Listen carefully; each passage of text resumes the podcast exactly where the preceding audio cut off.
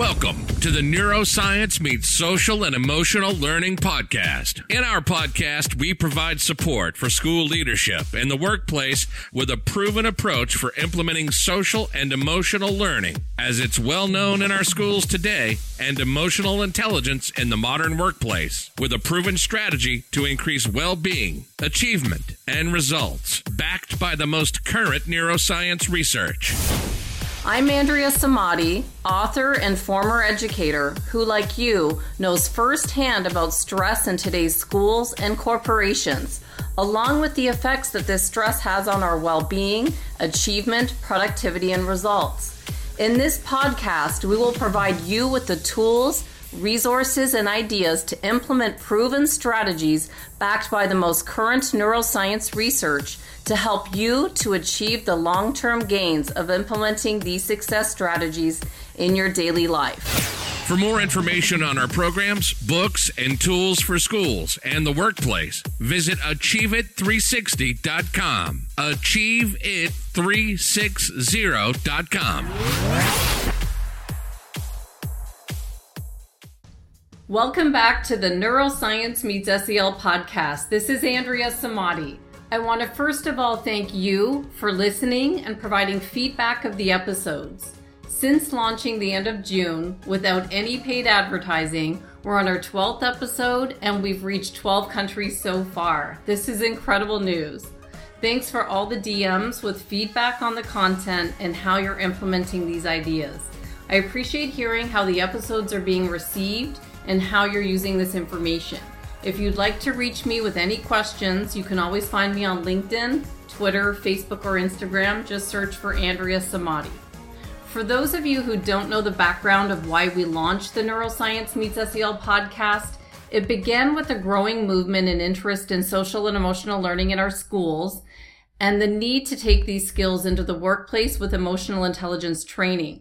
Our goal is to close the gap recent surveys show exist in our workforce where 58% of employers say college graduates are not adequately prepared for today's workforce, and those employers noted a particular gap in social and emotional skills, skills like self and social awareness and growth mindset that are crucial to college and career readiness and are finally being introduced into our schools.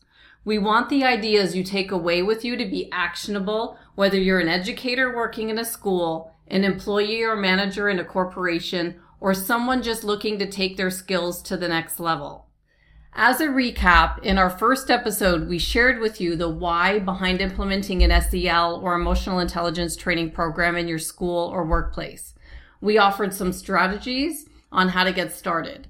In the second episode, we introduced the first of six SEL competencies, self-awareness. This episode has been the most popular so far and the one I've had the most feedback on, showing me that self-awareness is of high interest for those in the workplace as well as the school market. We've tied in interviews to connect to the skills so you can hear directly from experts from the field who are implementing programs with success. With each skill, we investigate the best practices and strategies that you can use either in the classroom or workplace to develop and improve your own program and practice first before extending these strategies to others. Don't forget to look for ideas, tools, and resources in the show notes section if you want to dive deeper into the content. Today we're on the fourth competency out of six, responsible decision making. Understanding the neuroscience behind decision making can be an important tool when looking for new results. In our last episode with Chloe Amen, we discussed the importance of brain development and results and the fact that your brain is not fully developed until the age of 25 for females and 28 for males. So it's critical that we take care of our brain to ensure we're able to make sound decisions later in life. An understanding of our brain's functions and form are crucial to our future success, since our brain is involved in literally everything that we do. In the Brain Thrive by 25 online course by Dr. Daniel Amen, it was designed to help teens and young adults improve brain function and performance. Chloe Amen from our last episode participated in the teen panel, and she noted that people don't realize the decisions they make now as teens or young adults will affect their life later because they're just not thinking about this at all. Decisions can affect our future. So how can I be my best self? Imagine if we'd all grown up protecting the organ that controls everything that we do. When I was 13, no one ever mentioned the importance of protecting my brain or how it relates to my future success. We were told to work hard, go to school and study with the goal to graduate and pursue a career doing something that you love and enjoy. Future success occurred through hard work, perseverance, and what we now call grit. And many of us had to figure this out through trial and error from an internal drive that had either been ignited in us from our mentors and role models or motivated intrinsically on our own. But with the most recent developments in neuroscience, there's now a new importance of taking care of our brain health since our brain is involved in literally everything that we do. It controls our thoughts, feelings, how we act and interact with other people, our character, decisions, and actions, not to mention sensory motor functions, regulating internal chemical order, and our brain's alertness, whether we're asleep or awake. There's so much involved with this powerful organ going on behind the scenes. It shouldn't be a shock for any of us to hear the latest research that shows the brain's memory capacity is a quadrillion or 10 to the power of 15. You can see how an understanding of our brain's function and an emphasis on brain health is the first step towards making responsible decisions since the brain is involved in everything that we do. So what does this look like in action?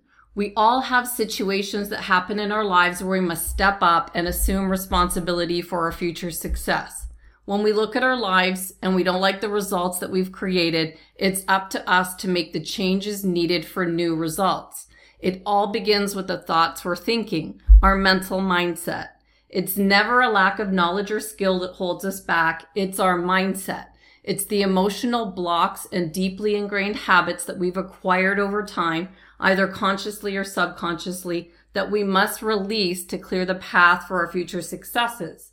It's our thoughts that cause our feelings and emotions, leading us to take certain actions. The actions that we take cause results that set up our conditions, circumstances, and environments in our life. If you take a minute to look around you right now, right where you are at this exact minute, it's all based on your past decisions and thoughts. And if you don't like what you see, you've got to go back and change the thoughts that you were thinking back to your mental mindset to create new feelings, new actions, new results, and this in turn will create new conditions, circumstances, and environments. Changing our thinking is the first step towards changing our results, and no one can do this for you. The next step is taking action on the decisions. Most people get stuck here and they end up blaming others for the results when they don't like what they see. They blame the job market for the fact they don't have the job they want to do or what's going wrong in the world for whatever results they've created. Responsible people never blame others for the results, but take 100% responsibility and ownership. This is an important skill to learn in the classroom as well as the workplace. Let's start with the classroom. How do we teach this to our students, especially knowing that their brains are not fully developed yet?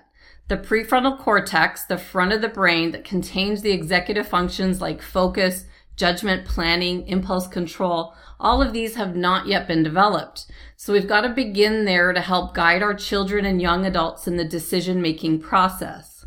Here's five tips to improve decision making with students and young adults. Start by teaching students about the three parts of their brain at an early age.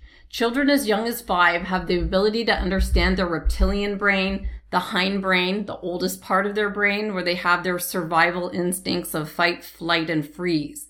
When they realize these reactions happen automatically to keep them safe, they can learn strategies to deal with them when they occur so they don't get caught off guard. For example, taking deep breaths when they're afraid or nervous instead of running away or avoiding a decision that is naturally shutting down their brain for their emotional limbic brain, their midbrain, they should understand that this is where their feelings and emotions are controlled. And they've got to learn some strategies to overcome when their buttons get pushed and their emotions take over. Strategies like learning how to respond to situations by asking questions or learning more rather than automatically reacting based on the assumptions without knowing details of a situation. Finally, they've got a decision making brain, the neocortex or the forebrain, that controls our thinking and reflecting, reasoning and planning. And this is the front of the brain that's not fully developed until 25 for females and 28 for males. So we've got to learn how to take guidance from parents, teachers, friends, and role models until we're old enough to make responsible decisions on our own. Parents and teachers must remember that although young adults think they're old enough to make their own decisions, we must be there to support, listen, and influence the decisions they make, since these decisions will often impact their future. We can be there as guides to offer tips based on our experiences and role model the results and behaviors we expect of them, but also give them room to make their own decisions, whether they're the best ones or not, because they've got to learn the process of failing forward. The second tip is teens and young adults should understand the power of taking responsibility for themselves and their own decisions. Remember that responsible people never blame others for their results. Think about a time that somebody blamed you for something that you didn't do and how did that make you feel and what did you do about it? Blaming doesn't change what happened. When you blame others for the results you achieve, you're not being responsible. So you've got to learn how to take responsibility for yourself Understand that you're responsible for your thoughts, feelings, actions, and all the results you create in your life. When you realize that something goes wrong in your life, that it was often you that brought the situation on yourself, no one did it to you.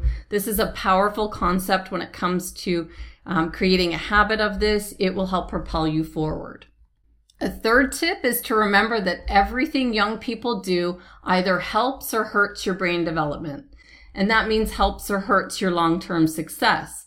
We know that drugs and alcohol are not good for the developing brain, and current research goes far into this understanding, proving that there's an epigenetic connection between drug use at an early age and how it impacts not just your future, but the future of your children, proving that drugs and alcohol are not good for anyone's brain and especially damaging to the developing brain. A fourth tip, learn to stop and think when making a decision. Ask, does this feel right? You should be able to listen to your gut instinct to know if a decision is responsible. Ask, will this hurt or harm my brain? And that will help you make the best decision for your brain health and future success. A fifth tip for students, write it out. Write out the problem you're looking to solve with ideas of how you think you could solve it. Create specific strategies with a timeline attached so you learn to stay on track with your plan. Send your plan to someone that you know for new ideas, thoughts, or suggestions, as well as to provide accountability that you'll complete the steps to solve the problem. Remember that since your prefrontal cortex is still under construction, that you'll need support with making decisions until your brain has fully developed. Ask for support or help when needed, whether it's from a teacher, parent, or adult. We all need guidance at certain times in our life and don't be afraid to ask for help. So how does this process translate into the workplace? Even though adults have a fully developed prefrontal cortex, the part of our brain that makes decisions, we still need a process to follow to ensure we're making effective and smart decisions that yield the results we're looking for. Remember that to make an effective decision, you must first learn how to think. And this process is carried out by the executive function in your brain in your prefrontal cortex. Functions like planning, implementing, monitoring, and making adjustments to overcome problems, it's all in your prefrontal cortex. When working on a goal or solving a problem, try these four simple steps. Eventually they become a habit, but having a process will increase your performance. Start your decision making process with number one, evaluate the problem you want to solve.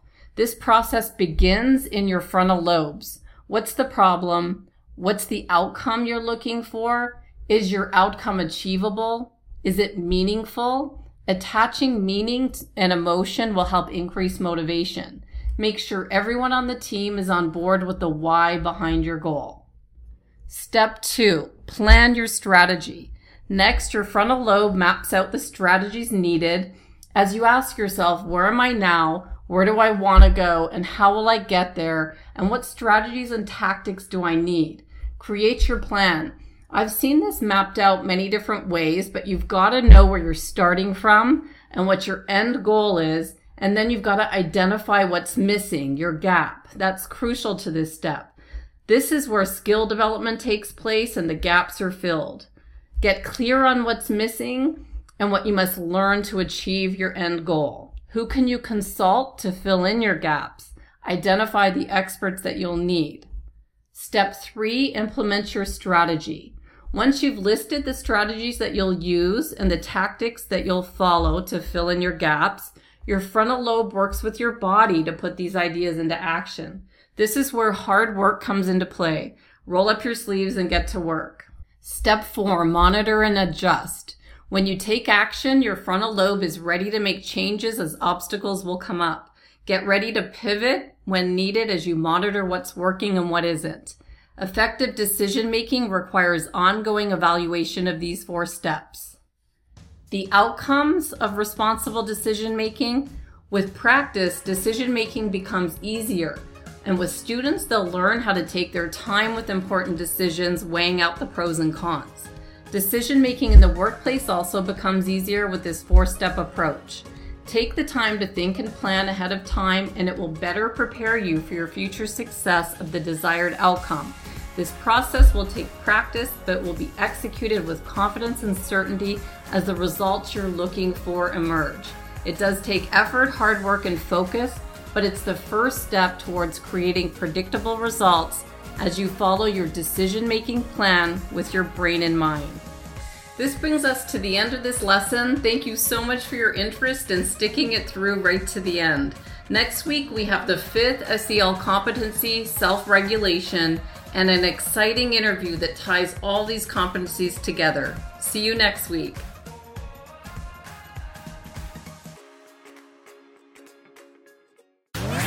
You're enjoying the Neuroscience Meets Social and Emotional Learning podcast, please don't forget to subscribe so you'll stay up to date with our new episode. While you're there, please feel free to give us a review or a five star rating as it helps others find us. For more information on our programs, books, and tools for schools and the workplace, visit us at www.achieveit360.com.